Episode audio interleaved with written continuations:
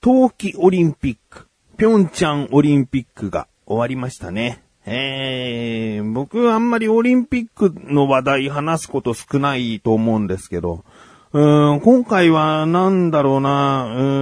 ーん時間っていうのもあると思うんだよね。お昼テレビつけたらオリンピック、夜テレビつけたらオリンピックっていうね、えー、時差が大きいところだとね、朝方のよじからろくじやってましたとかね、なんかそうなるとあんまりピンとこずに見たい見ようっていう気持ちがねあんまり大きくなかったんだけど、今回は結構あらゆる競技を見てですね、日本人が出ている種目となるとね、だいたい エヌエイチケー さんとかでやっているのでね、えー、見てましたね、えー、獲得したメダルの数も過去最多の大会となったようでね、えー、で僕が今回良かったなぁと思う、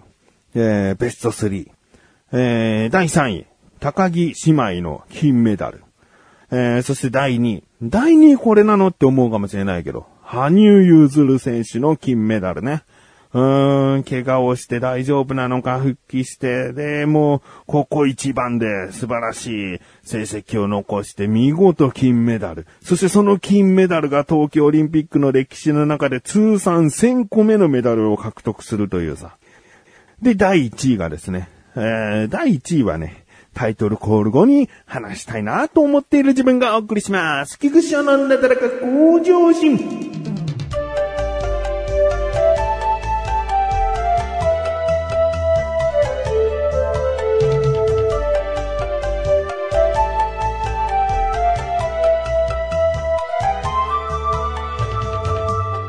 だいいちいはですね、何をもってこのベストスリーをまず上げているかというと、僕が夢中になった度ですね、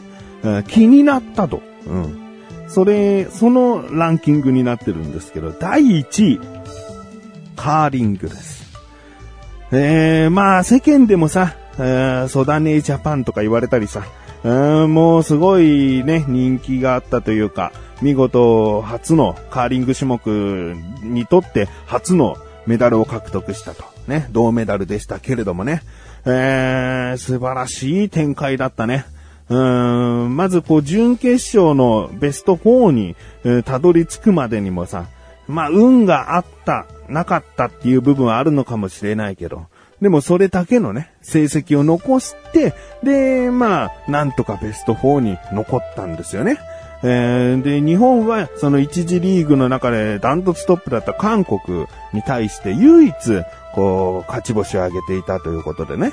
えー、まあその総当たり戦の中でのランキングで言えば韓国がいちいで、にいがスウェーデンで、でさんいがイギリス、よんいが日本となるのでね、まあ普通に考えたら韓国、スウェーデンって金銀って、えー、イギリスが銅となる感じなんだけど、日本はそのいちいにいの韓国、スウェーデンには勝っていてね、えー、で唯一そのベストよん相手の中ではイギリスには負けていたというところなんで、この準決勝まで進むとすごいこう気になるよね。もうもしかしたら金取れちゃうんじゃないのって全然思えるような展開で、で、まあ、その準決勝の相手が韓国、うーん、リーグ戦の時では勝っていたけれども、そこは、うん、韓国の粘り勝ちというかね、延長戦まで行ったところもまたドラマティックだったんだけどね、まあ、延長戦のせい負けてしまったということで、で、勝った韓国と、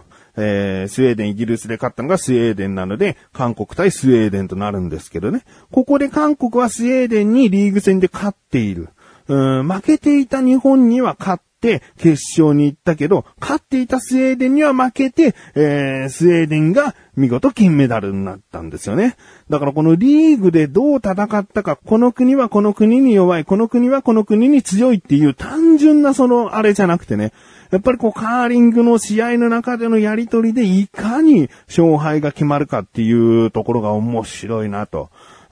さんい決定戦となったね、イギリス対日本でも、日本はイギリスに負けていたんですね、リーグ戦でね。だけど、さんい決定戦では見事、イギリスに勝って、えー、銅メダルを獲得するというさ。うーん、まあ、世間では、イギリスの最後の最後のミスショットによって、えー、なんとかメダルが獲得できたと言われてしまっているところもあるみたいなんですけどね。そのミスショットを誘い込んだというかね。えー、日本もそのラストショットの時、うん、ここで完璧、これで取れなきゃもうしょうがないっていう場所に置けたわけじゃなかったみたいなんだよね、そのラストショットの石が。う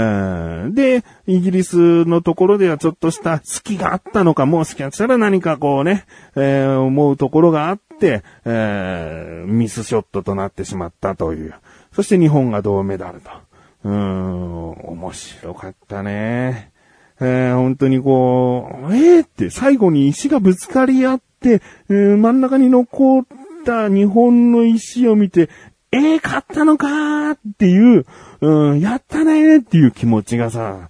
うん、僕、プロ野球が好きだからさ、野球の試合でもこう、あ、ホームラン打ったーみたいなものかもしれないけど、一瞬すぎるのよ、カーリングは。うん、ホームランを打つか打たないかってそっちの、うん、応援しているチームのさ、えー、打席、攻撃だから、ホームラン打ったら勝ち、ホームラン打てよ、打てよ、打てよ、勝ったーっていうところはあるけどさ、イギリスの選手が、えー、放ったストーンがさ、外せよ、外せよ、外せよとは思ってないんだよね。うん、な、な、何か起こるのか、どうなのか、どうなんだっていう、うん、ぶつかるまでわからないからさ、ぶつかった後に一瞬でもう勝敗が決まってるっていう部分が、うん、面白かったね。えー、まあ、野球とは違うと言ったけど、そのなんかきゅうかいっていうかさ、きゅうエンドっていうのかな、カーリングだとね。えー、そのなんか、えー、長い間試合を行う感じ、えー、スキージャンプとか、まあね、スピードスケートとかいろいろな種目があってさ、比較的こう短時間で終わる種目が多い中、えー、まあアイスホッケーとかは長いか。うん、でもまあカーリングはさ、じっくりこう、試合が進むから、こう見ていて、うん、ドキドキ感が長く続くんだよね。そういう部分では野球好きの僕からすると結構こう夢中になれた部分なのかなという。うーん、でもまあ、あの、いろいろあるね。カーリングはさ、見て、そうやって引き込まれて見ていたけど、もうどんどんどんどん気になるものが出てきて。で、まずさ、えー、もぐもぐタイムで有名なそのハーフタイムによるお菓子の時間があるじゃん。これ何と思うよね。これ何回映し出されてもさ、うん、世間ではほのぼのとして可愛らしいみたいな、なんかそんな風に見てるのかもしれないけど、僕はもう面白くてしょうがないんだよね。その試合がだいたいにじかんはんぐらいと言われてるんですけど、カーリングの試合って。その間にハーフタイムで地べたに座って、うん、好きなものをこう食べると。タッパー開けて、イチゴとかバナナが多かったかな、日本の女子選手はね。うん、で、それを食べてる。なんかもうちょっと影に隠れるとかさ、パイプ椅子をそれこそね、よっつかろっこか用意するだけでいいんだからさ、椅子が後ろにこう並べられて、そこに座って、えー、食べながら、うん、その後の試合どうするかを話し合うとかさ、なんかいろいろとこう見栄え良くすることってできると思うんだよね。まあ見栄えが悪いわけじゃないんだけど、なんか緊迫した戦いをしている中で、一回こうピクニックしましょうみたいな雰囲気が、すごい面白いんだよね、見てて。うーん、そんで、まあ、これがカーリングかと。うーん、地べたに座って輪になってね、タッパー開けてみんなでこう、食べながらこう、作戦会議するっていうことが、カーリング協会だとかどっかの狙いだとしたらね、うーん、そのほのぼの感、親近感を与えることによってカーリングのファン層を広げましょうっていう狙いだとしたら、もうがっつりやられたね、僕は。うん。まあ、そういうところも、だから、もう見ちゃうよね。面白いから見ちゃうな、僕は。うーん、で、あとさ、気になる、もう見てて気になるとこいっぱい。えー、マイク。マイクつけてんの、ピンマイク。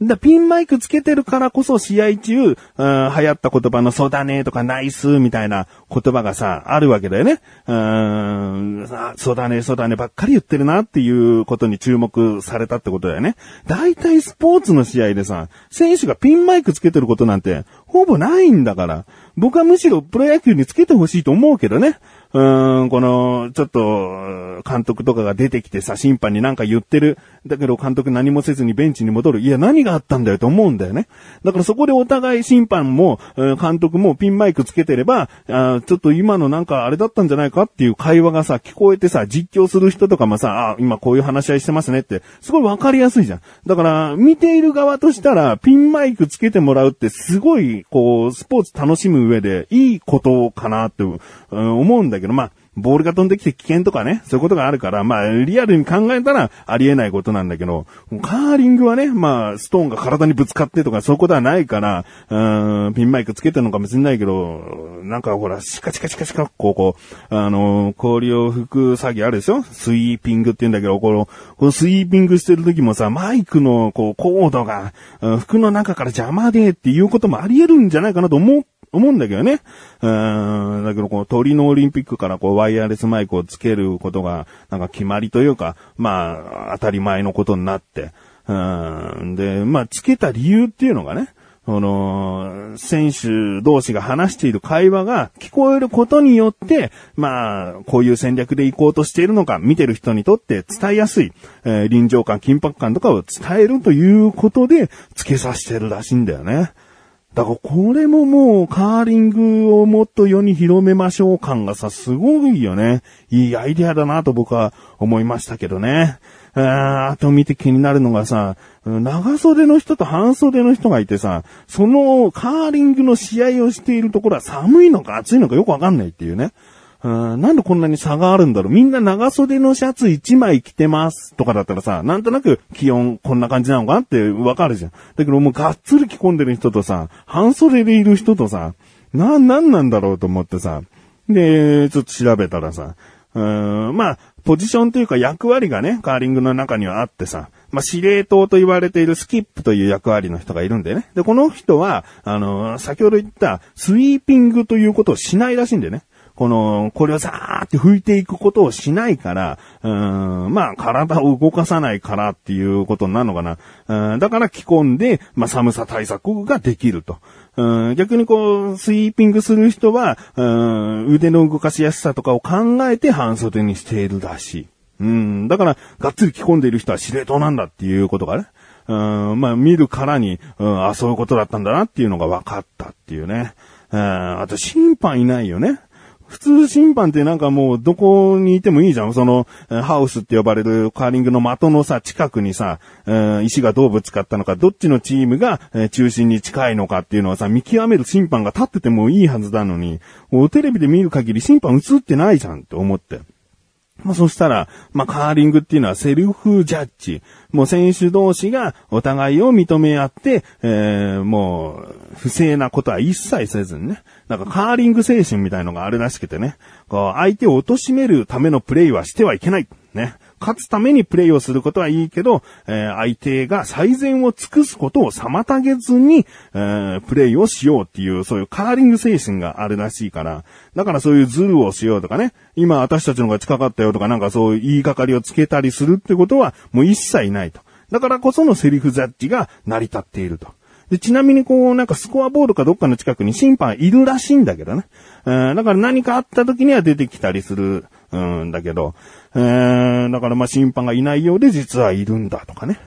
いやー、もう知れば知るほど奥深かったんですよね。なんかいろんな疑問も生まれながら、いろんなことを、えー、調べながら、カーリングのもう多分僕が話したことは基礎中の基礎だと思うんだけどね。えー、まあ楽しめたなと。えー、聞いてらっしゃる方は、ピョンチャンオリンピック、何が楽しかったですか？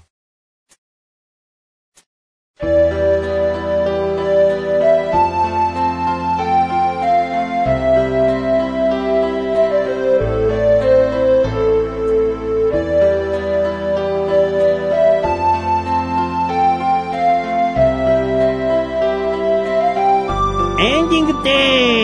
そしてすぐお知らせです。このなだらかご女子が配信されたと同時に更新されました。菅井菊池のコンビニ侍、聞いてみてください。今回は菊池からのサラミ味、サラミ風味のチーズスナックですね。えー、正式名称は気になるという方は聞いてください。その後、チャボとチョコチャレンジをね、結構多めにしました。にがつギリギリの配信なんですが、まあバレンタインも近かったと、まあバレンタインがあった月ということでね、えー、チョコチャレ、いつもより多めにやっております。チョコレート菓子が好きな人、苦手な人、ぜひ聞いてみてください。ということで、なだらかご女子は毎週水曜日更新です。それではまた次回お会いいたい。菊池勝利したメガネたまりでもあるよ。お疲れ様です。